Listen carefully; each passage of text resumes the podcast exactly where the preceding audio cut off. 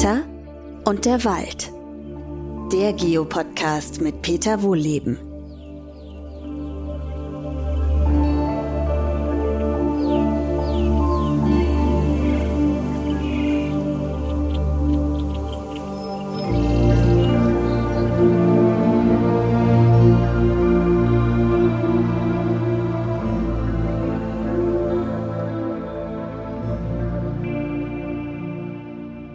Willkommen zu einer neuen Folge Wald aktuell. Heute aktuell aus dem Wald, nicht aus dem Büro.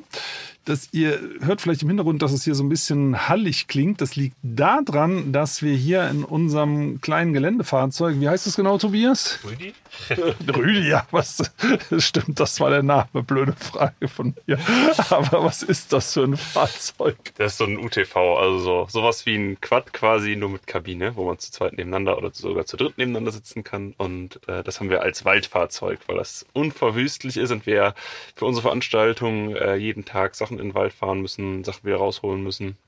Äh, und da bietet sich das einfach an. Es, es, hat eine Plastikverkleidung, das heißt, da kann nichts kaputt gehen, kann nicht eindellen und äh, sehr praktisch. Und sehr laut. Und die Frage ist, was machen wir heute? Wir fahren heute in das Urwaldprojekt, also eine Fläche, die zum Teil ja sogar mit eurer Hilfe geschützt worden ist. Und da wollen wir mal gucken, wie alt die Bäume sein könnten. Da ist nämlich eine Eiche umgefallen, direkt an der Straße. Da hat die Straßenmeisterei das so ein bisschen zurückgeschnitten. Das Holz bleibt selbstverständlich im Wald, aber da können wir jetzt auch mal ohne Probleme eine Scheibe abschneiden, also absägen. Und dann wollen wir uns heute mal über das Thema Jahresringe unterhalten. Das ist viel, viel spannender, als es klingt. Lasst euch überraschen. Wir starten auf jeden Fall jetzt mal in den Wald zum Urwaldprojekt. Und was gibt's noch? nicht im Urwaldprojekt, muss ich jetzt so sagen. Äh, sonst würden wir es tatsächlich auch nicht machen. Äh, es ist angrenzend an das Urwaldprojekt, also sehr, sehr nah an der Grenze. Und äh, dann haben wir das hier mit der Revierförsterin geklärt und wir können dem Baum quasi eine Scheibe entnehmen, um dann Rückschlüsse darauf ziehen zu können, wie alt die Bäume tatsächlich sind, die dann angrenzend bei uns in der Projektfläche wachsen. Da bin ich froh, dass Tobias dabei ist. Der weiß es nämlich viel genauer. Aber es ist ja auch das Projekt der Waldakademie, die mir ja nicht gehört. Das muss man nur noch mal dazu sagen, weil manche Leute verwechseln das irgendwie immer so ein bisschen. Ähm, gut, also wir starten jetzt einfach mal und dann, damit ihr mal hört, in was für einer Umgebung wir hier sitzen, ähm, lässt Tobias jetzt gleich mal das Maschinchen an. Ich habe übrigens einen Gehörschutz auf und Tobias auch.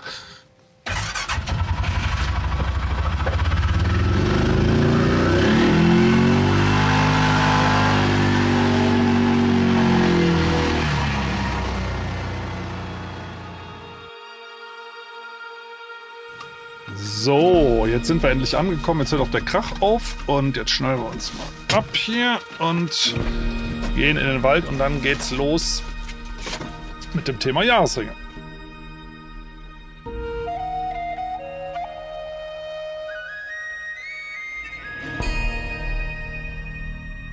So, jetzt stehen wir hier an der Eiche, so 10 Meter von der Straße weg. Und äh, ja, das ist schon ein dickes Ding, also ungefähr 60 Zentimeter dick. Mal gucken, ob wir das überhaupt hinkriegen. Also wir werden erst mit der Motorsäge mal einen Schnitt machen und dann haben wir hier so eine uralte Zwei-Mann-Säge, wie man das eben vor Jahrhunderten gemacht hat, und versuchen dann äh, eine Scheibe rauszusägen. Warum machen wir das nicht mit der Motorsäge? Weil die Motorsäge zu grob ist. Na, wir möchten einen glatten Schnitt haben, damit man die Jahresringe besser zählen kann. Und jetzt kommen wir mal zum Thema Jahresringe. Was ist das überhaupt? Jahresringe bilden sich im Baum, weil der Baum eben nicht das ganze Jahr wächst. Ne? Also im Winter jetzt zum Beispiel nicht. Im Übrigen, das nur nebenbei. Auch im Sommer, wenn Bäume wachsen, dann äh, machen sie das überwiegend nachts. Und zwar nach Mitternacht. Das ist die Hauptwachstumszeit bei Bäumen, finde ich irgendwie süß. Wenn sie schlafen, ich glaube, bei Kindern ist es ähnlich, ne? dass die Knochen äh, überwiegend nachts wachsen. Und das ist bei Bäumen eben auch. Das Holz, das sind ja die Baumknochen und die wachsen eben auch überwiegend nachts, aber eben nur im Sommer. Und vor allem im Mai, Juni, das ist das sogenannte Frühholz. Das ist in den Jahresringen das hellere Holz. Das hat meistens auch größere Poren, also die Wasserleitung. Und äh, dann zum Sommer hin, so Juli, August, da wächst der Baum zwar noch weiter ein bisschen, aber da werden die Zellen schon ein bisschen kleiner, ein bisschen dickwandiger. Man merkt, der Baum ist langsam erschöpft. Und dadurch wird das Holz ein bisschen dunkler an der Stelle. Und dann hört das eben im Herbst ganz auf. Und im Frühjahr startet das wieder mit einem schnellen Wachstum mit großen Zellen und die sind wieder heller. Und dadurch sieht man die Unterschiede zwischen den verschiedenen Jahren. Also da, wo das Dunkle dann abrupt endet, da setzt der Winterschlaf ein. Und im Frühjahr geht es dann wieder voller Schwung los und dann sieht man ein ganz anderes Holz. Das macht die Jahresringe aus. Also was braucht man dazu? Man braucht dazu Jahreszeiten. Und deswegen haben viele tropische Hölzer keine Jahresringe, weil die wachsen ja das ganze Jahr durch. Ja, es gibt natürlich Ausnahmen. Und zwar dort in den Tropen, wo wir Trockenzeiten haben. In der Trockenzeit, da werfen übrigens auch dort äh, manche Laubbäume das Laub ab. Da bilden sich logischerweise auch Jahresringe, weil Jahresringe bilden sich halt, wenn der Baum eine Pause macht, eine längere. Und es ist eigentlich wurscht, ob die durch Kälte verursacht wird oder durch Trockenheit. Und so sieht man dann halt Jahresringe. Aber bei tropischen Hölzern in der Regel seltener und wenn, dann sind die Jahresringe eben größer, weil in den Tropen die Bäume sehr viel schneller wachsen als bei uns. Ja, und jetzt kommen wir nochmal auf die Jahresringe zurück. Also dieses helle Frühholz, das dunkle ist das Spätholz, das zusammen bildet einen Jahresring. Haben wir schon besprochen. Und an den Jahresringen kann man eben zum Beispiel sehen, wie alt der Baum ist. Ganz wichtig, das gilt nur für die Stelle direkt über den Wurzeln. Also nehmen wir an, die Eiche hier, wir müssen es ja noch auszählen, die ist, ich sag mal, 150 Jahre alt, das werden wir dann sehen. Dann, wenn ich dann 150 Jahresringe zähle, das gilt nur für das Stammstück, was direkt über den Wurzeln ist, weil wenn ich fünf Meter weiter, also oberhalb messe, der Baum liegt ja hier, der ist ja umgefallen bei einem Sturm. Wenn ich das fünf Meter weiter messe, da ist der Baum ja schon fünf Meter in die Höhe gewachsen damals und war schon, keine Ahnung, ich sag mal zehn Jahre alt. Also wenn ich da die Jahresringe zähle, dann ist das das Alter an dieser Stelle im Baum. Aber das ist nicht das Alter des Baumes. Das Alter des Baumes, das fing ja bei Null an, also ganz unten. Also Jahresringe zählen gilt immer nur für die Stelle im Stamm, wo ihr abgesägt habt. Also man kann nicht grundsätzlich aus einem Stück Holz, was irgendwo in Möbeln verbaut ist, man da die Jahresringe zählt, da kann man die ja auch sehen, kann man nicht sagen, der Baum war so und so alt, ne? sondern dieses Holzstück ist so und so alt. Und wenn das von ganz oben im Baum ist, ich sag mal aus 30 Meter Höhe, gibt ja auch Bäume, die 30, 40, 50 Meter hoch werden, dann war der Baum an der Stelle vielleicht schon 150 Jahre alt und hat dann ne, oben an der Spitze weitere Jahresringe gebildet, ist ja weiter in die Höhe gewachsen und dieses Holzstück von ganz oben ist dann, ich sag mal, 40 Jahre alt, stammt aber aus einem 150-jährigen Baum. Also mit den Jahresringen ist es ein bisschen kompliziert. Was man da übrigens auch sehr schön ablesen kann, das ist wie es dem Baum gegangen ist. Weil wenn es zum Beispiel ein Dürrejahr gibt, das haben wir jetzt ja ein paar gehabt, dann wachsen Bäume langsamer, weil sie brauchen für Photosynthese Wasser. Und wenn sie eine Trockenzeit haben, so also ähnlich wie in den Tropen, dann machen sie halt Pause und dann nehmen die aber hinterher das Wachstum häufig nicht mehr auf, sondern machen dann endgültig Schluss und dann werden das ganz dünne Jahresringe. Also man sieht, wenn der Baum gehungert hat. Oder umgekehrt in fetten Jahren, also es hat viel geregnet, ne, dann kann der Baum viel breitere Jahresringe machen. Und so sieht man an den, anhand der Jahresringe, was der Baum so erlebt hat in Bezug auf Ernährung. Also fette Jahre, magere Jahre, das bildet sich alles in den Jahresringen ab. Und das kann man nutzen zur Altersbestimmung. Das nennt sich Dendrochronologie. Also nehmen wir an, so ein Baum ist 150 Jahre alt und hat an seinem Standort alle möglichen Wetterkapriolen erlebt äh, dann kann man so ein bisschen die Klimageschichte nachbilden. Ne? Also wann hat es viel geregnet, wann hat es wenig geregnet, über die Jahrzehnte hinweg, Jahrhunderte hinweg. Und dann bildet sich so eine ganz typische Kurve ne? mit fetten Jahren und mageren Jahren. Und das machen mehr oder weniger alle Bäume in dieser Gegend, ne? weil das Wetter war ja für alle Bäume gleich. Und das sind dann ganz typische Wetterkurven, Jahresringkurven für Bäume einer Gegend. Und dann kann man wenn man jetzt das von sehr alten Bäumen hat, dann kann man anfangen, Holz aus Möbeln, aus Dachstühlen, aus Bilderrahmen einzuordnen. Das sind ja keine ganzen Baumstämme, das heißt, sie zeigen immer nur einen Ausschnitt von einem Baum der Gegend, aber dieser, wenn man so 40, 50 Jahresringe braucht man, glaube ich, um es halbwegs zuverlässig zu haben, dann sieht man auch da dieses typische Zackenmuster und kann gucken, wo kann man das in der Kurve von diesen ganz alten Bäumen einordnen und dann sieht man, ah, das war vor 100 Jahren, vor 150 Jahren oder erst vor 30 Jahren oder wie auch immer, wann der Baum gefällt worden ist für diesen Bilderrahmen, für dieses Haus. Jetzt muss man dazu noch äh, wissen, wie lange wurde der Baum getrocknet. Das ist so in der Regel fünf Jahre, hat man die liegen lassen zum Trocknen früher. Ne, die, die aufgesägten Bretter und Balken was auch immer. Und dann hat man die erst verarbeitet. Ne, und dann kann man ungefähr sagen, wie alt ist dieses Kunstwerk oder dieses Möbelstück tatsächlich. Kann man dadurch ziemlich genau einordnen. Jetzt haben wir häufig nicht so sehr alte Bäume. Ne, also das Tollste wäre, wir hätten 2000 Jahre alte Bäume, hätten davon eine Baumscheibe und haben dann so eine schöne äh, Musterkurve. Braucht man übrigens für jede Region extra. Also haben wir das Wetter im Schwarzwald, auch das Klima über die Jahrzehnte, Jahrhunderte war sicher anders als hier in der Eifel oder in Mecklenburg-Vorpommern oder ne, im, im, Harz. Ähm, also braucht man für jede Gegend ein eigenes Register, eine eigene Datenbank. Und zwar am besten mit ganz vielen Bäumen, weil individuell kann es einem Baum ja auch mal so schlecht gegangen sein. Ne? Also Bäume können auch krank werden, so wie wir auch. Ne, und dann bilden sie in dem Jahr auch kleinere Jahresringe.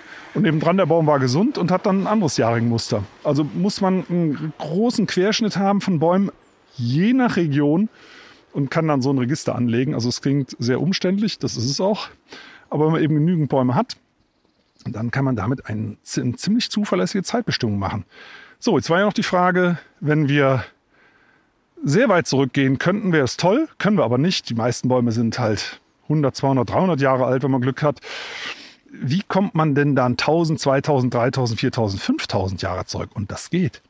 Das bekommt man mit Überlappungen von diesen Kurven. Also nur mal ein Beispiel. Wir haben jetzt hier unsere 150-jährige Eiche. Also wir sehen ja nachher noch, wie alt es ist. 150-jährige Eiche. So, dann haben wir schon mal ein schönes Register für die letzten 150 Jahre an jahrigen Mustern. Jetzt haben wir vielleicht ein Haus, dessen Balken ja, dessen äh, Bäume, also für die Balken, vor 100 Jahren gefällt worden sind. Das waren auch, sagen wir mal, 150-jährige Bäume. Dann überlappt sich das ja in einen Zeitraum von 50 Jahren. Also unsere Eiche hier 150 Jahre alt, die andere ist vor 100 Jahren gefällt worden, auch 150 Jahre alt gewesen. Also es reicht dann von heute an 250 Jahre zurück, vor 100 Jahren gefällt. Dann haben wir einen Überlappungszeitraum von 50 Jahren. Und da kann man schauen, wo passt dieses Muster? Aha, das passt hier zum Beispiel in unsere 150-jährige Eiche rein, in die ersten 50 Jahre. Also weiß man, äh, wenn dieses Muster passt, aha, dieser Baum wurde vor 100 Jahren gefällt, ist 150 Jahre alt, also komme ich mit meinem Register schon 250 Jahre zurück. Und wenn, wenn ich diese Überlappung dieser, dieser typischen Kurven der Jahresringe äh, immer wieder hinbekomme mit noch älteren Bäumen, mit noch älteren Balken, äh, mit vielleicht mit Mooreichen, äh, die irgendwo ausgebuddelt werden, dann komme ich so tatsächlich Jahrtausende zurück mit diesem Register. Ja, und kann dann Bilderrahmen, Möbelstücke und so weiter relativ sauber einordnen. Jetzt kommt aber noch was dazu. Also es ist echt eine relativ komplizierte Wissenschaft, aber man kann damit halt ziemlich genaue Datierungen machen, dass man zum Beispiel bei einer Eiche nur das Kernholz verwendet hat für bestimmte Dinge. Ne? Also das, das Kernholz ist das stillgelegte Holz bei einem Baum, was er nicht mehr braucht. Also das, das seht ihr mal bei manchen Baumarten, besonders schön bei Eiche, bei Kiefer, bei Lärche. Das stillgelegte Holz ist dunkler. Das ist bei Eiche so dunkelbraun und bei, bei äh, Kiefer, Lärche, Douglasie zum Beispiel ist es so rötlich. Ne, da lagert der Baum Stoffe ein, pilzhemmende Stoffe zum Beispiel, damit da keine Fäule entsteht innen drin, weil in einem stillgelegten Holz kann ein Baum nicht mehr reagieren. Das ist aber auch andererseits Holz, was er eigentlich gar nicht mehr braucht. Entscheidend sind immer die äußeren Jahresringe, sowohl für die Stabilität als auch für den Wassertransport. Das sind die lebenden Zellen. Und die sind heller bei der Eiche. So, und wenn man jetzt da Möbel draus machen möchte oder Bilderrahmen oder Kunstwerke schnitzen oder keine Ahnung was, dann stört das, wenn da hell und dunkles Holz zusammen sind. Das stört die Gesamtbetrachtung. Man wollte eine einheitliche Holzfarbe haben, also hat man das Splintholz weggeschnitzt oder abgesägt. Da sind aber im Normalfall auch so 15 Jahresringe drin oder so, ne? je, nach, je nach Baumart. Ja, kann auch ein bisschen weniger sein, ein bisschen mehr. Und äh, die muss man dann halt oben drauf zählen. Das kann man dann nur so grob schätzen. Ne, da kann man sich schon mal um ein paar Jahre verhauen, das ist dann halt so. Ne, also das, weil man das Holz eben nicht verwendet hat, aber die Jahresringe muss man ja mit dazu zählen. Bei Buche ist das nicht der Fall. Es gibt also auch Baumarten, eine ganze Reihe von Baumarten, Birke, Buche und so weiter, die bilden zwar auch ein Kernholz, aber die lagern da nichts ein. Deswegen sieht man da keinen Farbunterschied. Das ist einfach nur stillgelegt.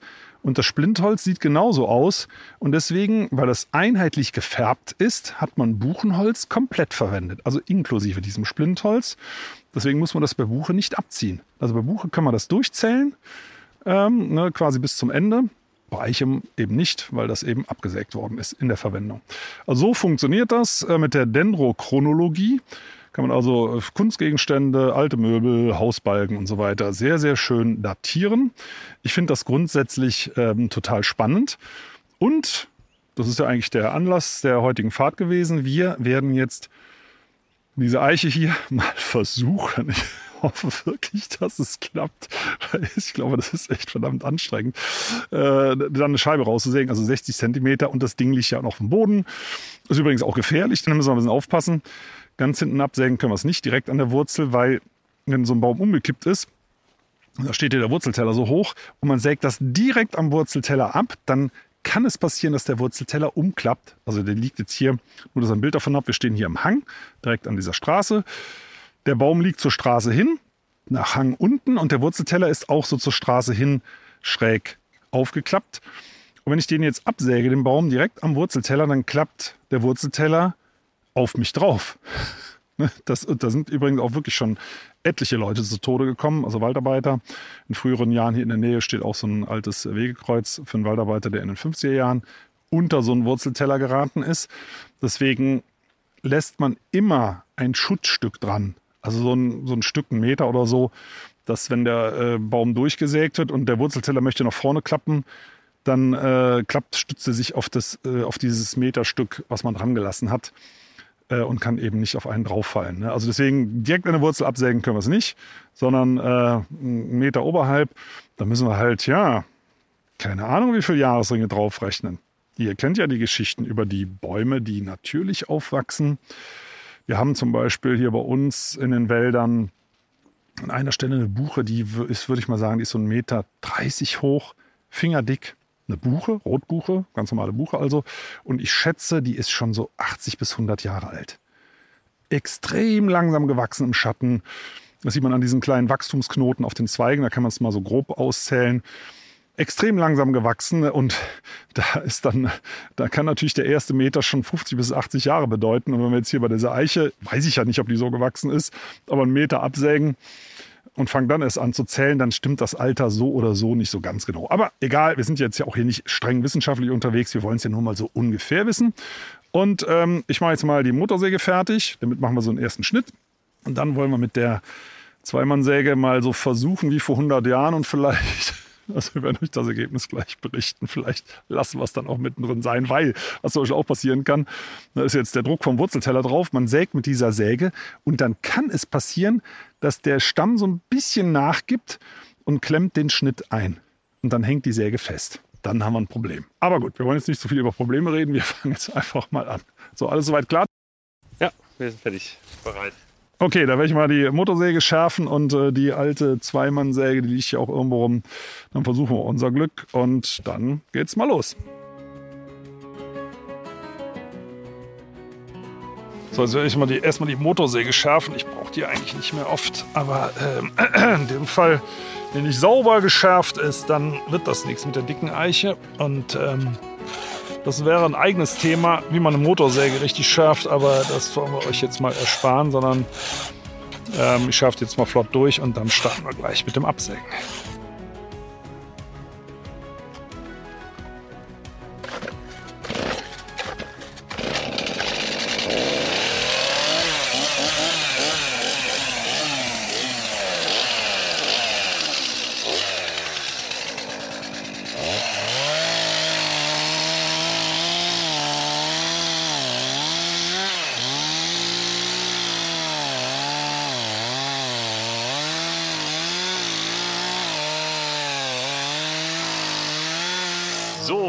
Hintergrund gesägt wird, gehe ich jetzt nochmal zu unserem schönen Waldfahrzeug, was wir an der Straße geparkt haben.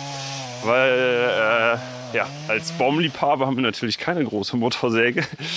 Äh, und die kommt tatsächlich nicht durch diesen dicken Baum. Und deswegen haben wir die Zweimannsäge mitgenommen. Damit kriegen wir auch einen schönen sauberen Schnitt hin, weil wir wollen ja die Jahresringe später zählen und dann nicht noch den Baumstamm abschleifen oder sowas, damit man das gut sehen kann. Und die hole ich jetzt mal mit. In der Zeit, wo oben gesägt wird. Tatsächlich noch wie vor 100 Jahren. Wir haben ja früher so Blockhütten-Wochenenden gemacht. Äh, bei uns im Wald. Das machen wir mittlerweile nicht mehr. Einfach weil es zu gefährlich ist. Und wir nicht wollen, dass sich jemand verletzt. Aber äh, davon ist die Säge noch übrig und die nutzen wir jetzt und werden jetzt wirklich wie vor 100 Jahren diesen Baum hier zu zweit mit dieser Säge einmal teilen.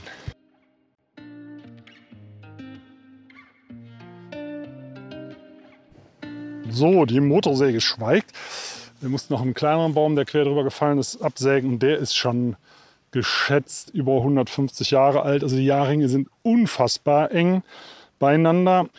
Und je enger die Jahrringe, desto klar, logisch langsamer gewachsen ist der Baum. Es kann an zwei Sachen liegen. Es kann daran liegen, dass er auf sehr magerem Boden wächst. Also ich sage mal, zum Beispiel so Flusstalhänge wie Rheintal oder so. Äh, da können hundertjährige Eichen armdick sein. Die haben natürlich sehr enge Jahresringe. Oder aber die andere Möglichkeit, dass, äh, ich bin noch ein bisschen außer Atem, boah, ist anstrengend hier. Äh, die andere Möglichkeit ist, dass Bäume urwaldähnlich aufgewachsen sind. Ne? Ich hatte es ja vorhin schon mal gesagt, diese im Schatten der Altbäume aufgewachsen, extrem langsam gewachsenen Bäume. Und wir schauen uns mal hier den Boden an. Ne? Ist ja, den kann man gut reingucken, weil der Baum ist ja umgekippt. Hat uns quasi den Boden eröffnet, dadurch mit seinem Wurzelteller. Und der Boden hier ist gut. Also, das heißt, diese Bäume hier, die stammen mit relativ hoher Wahrscheinlichkeit nicht aus äh, planmäßig bewirtschafteten Wäldern, sondern das ist ja, möglicherweise so eine Art Urwaldbaum. So, Tobias lauft sich schon mit der Zweimannsäge warm. Übrigens, wenn ihr mal mit so einer Säge sägt, die billigen haben eine Dreiecksbezahnung. Das sind einfach, einfach nur so Dreiecke. Äh, die müssen geschränkt werden, das heißt, so ein bisschen gespreizt werden, besonders geschliffen und so weiter. Aber diese Dreiecksbezahnung, das ist halt die, ich sage jetzt mal ohne Wertung, arme Leute-Säge. Und da gibt es das Spitzenmodell aus damaligen Zeiten. Ich glaube, das nennt sich Wolfsbezahnung. Das hat extra Räumzähne und Schneidzähne. Also das sind immer so äh, fünf Zähne in einer besonderen Anordnung, mit einer besonderen Lochung. Und die haben für damalige Verhältnisse gebissen wie verrückt, wie man sagen würde. Also die beißen sich regelrecht ins Holz. Ähm, naja, im Gegensatz zu einer Motorsäge werden wir beide, Tobias und ich, gleich wahrscheinlich schweißgebadet sein. Ganz wichtig, wenn ihr das mal nachmacht mit so einer alten Drumsäge, so sagt man ja auch, immer nur ziehen, nicht drücken. Also das sieht man ganz häufig bei Hochzeiten, wo gesägt wird oder bei irgendwelchen Wettbewerben. Immer ziehen. Also der, man muss sich gut aufeinander abstimmen und es wird auf Zug gearbeitet. Also einer zieht, der andere lässt sauber nachgleiten. Wenn ihr gleichzeitig drückt, verkeilt sich die Säge im Schnitt, dann klappt es nicht. Also könnt ihr bei der nächsten Hochzeit mal darauf achten. Das wird meistens verkehrt gemacht. Und wir zwei starten jetzt mal mit dem Absägen der Scheibe.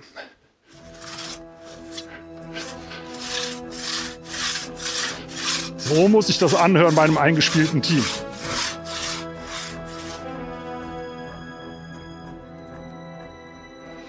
Oh, da müssen wir eine Pause machen. Also Eichenholz ist ja besonders hart. Und das dann mit so einer Säge, das ist schon. Also wir haben so gerade etwas mehr als die Hälfte durchgesägt. Und es dauert halt irre lange. Und ihr wisst ja auch, warum Holz zu Zeiten vor der Motorsäge so grob 20 Mal so teuer war, auf die Arbeitsstunde bezogen, wie heute. Ne? Also eine Motorsäge, vor allem eine, die ein langes Schwert hat, gibt ja extra für Starkholz, extra Motorsägen. Da ist man da in, ich sag mal, einer Minute durch. Und wir hangeln jetzt, wie lange hier schon rum, Tobias? Viertelstunde? Ach, mir kommt es vor wie eine Stunde.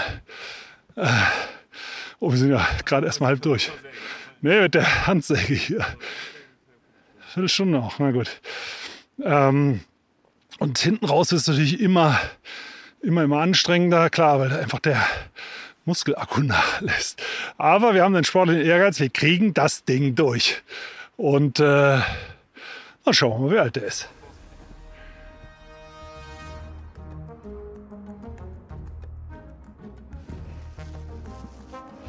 So, jetzt müssen wir die Baumscheibe nur noch vom Straßenrand holen, dazu das Fahrzeug drehen und dann hat er es geschafft. Dann können wir endlich mit der Auszählerei anfangen. Aber zuerst müssen wir das Ding draufschieben. Also die Scheibe hat 60 cm Durchmesser. Und äh, wie dick ist die? Ich würde mal sagen 10 cm. Und das ist so schweres Holz. Wird so 40, 50 Kilo wiegen. Aber wir werden es gleich sehen, was draufheben. Und dann geht's ab zurück in die Waldakademie.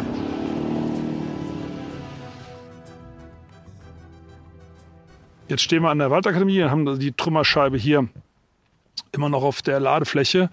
Haben wir schon mal so grob überschlagen. Also es werden so um die 250 Jahre sein, aber die sind so dicht zusammen, teilweise die Ringe.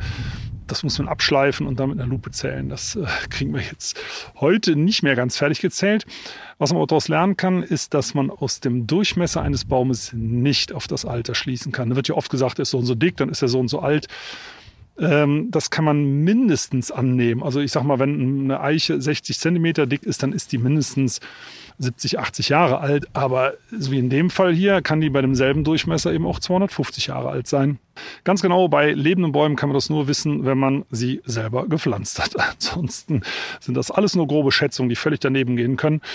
Ähm, aber auch da sieht man, man muss nicht alles wissen. Und in dem Fall hier können es aber, aber eben nicht heute, weil das müssen wir jetzt präparieren. Wir halten euch auf dem Laufenden, werden es irgendwann in einer Podcast-Folge mal einstreuen, wie alt denn diese Eiche nun tatsächlich war. Und Vielen Dank fürs Zuhören und ich freue mich, wenn ihr nächstes Mal wieder mit dabei seid. Ihr könnt wie immer kommentieren. Äh, bei Apple geht das, glaube ich. Ihr könnt uns gerne eine E-Mail schreiben unter podcast.wohlebens-waldakademie.de. Wenn ihr irgendwelche Fragen habt, Anregungen für den Podcast, über Lob freuen wir uns natürlich auch. Und ansonsten ja, freue ich mich, wenn ihr das nächste Mal wieder mit dabei seid. Tschüss!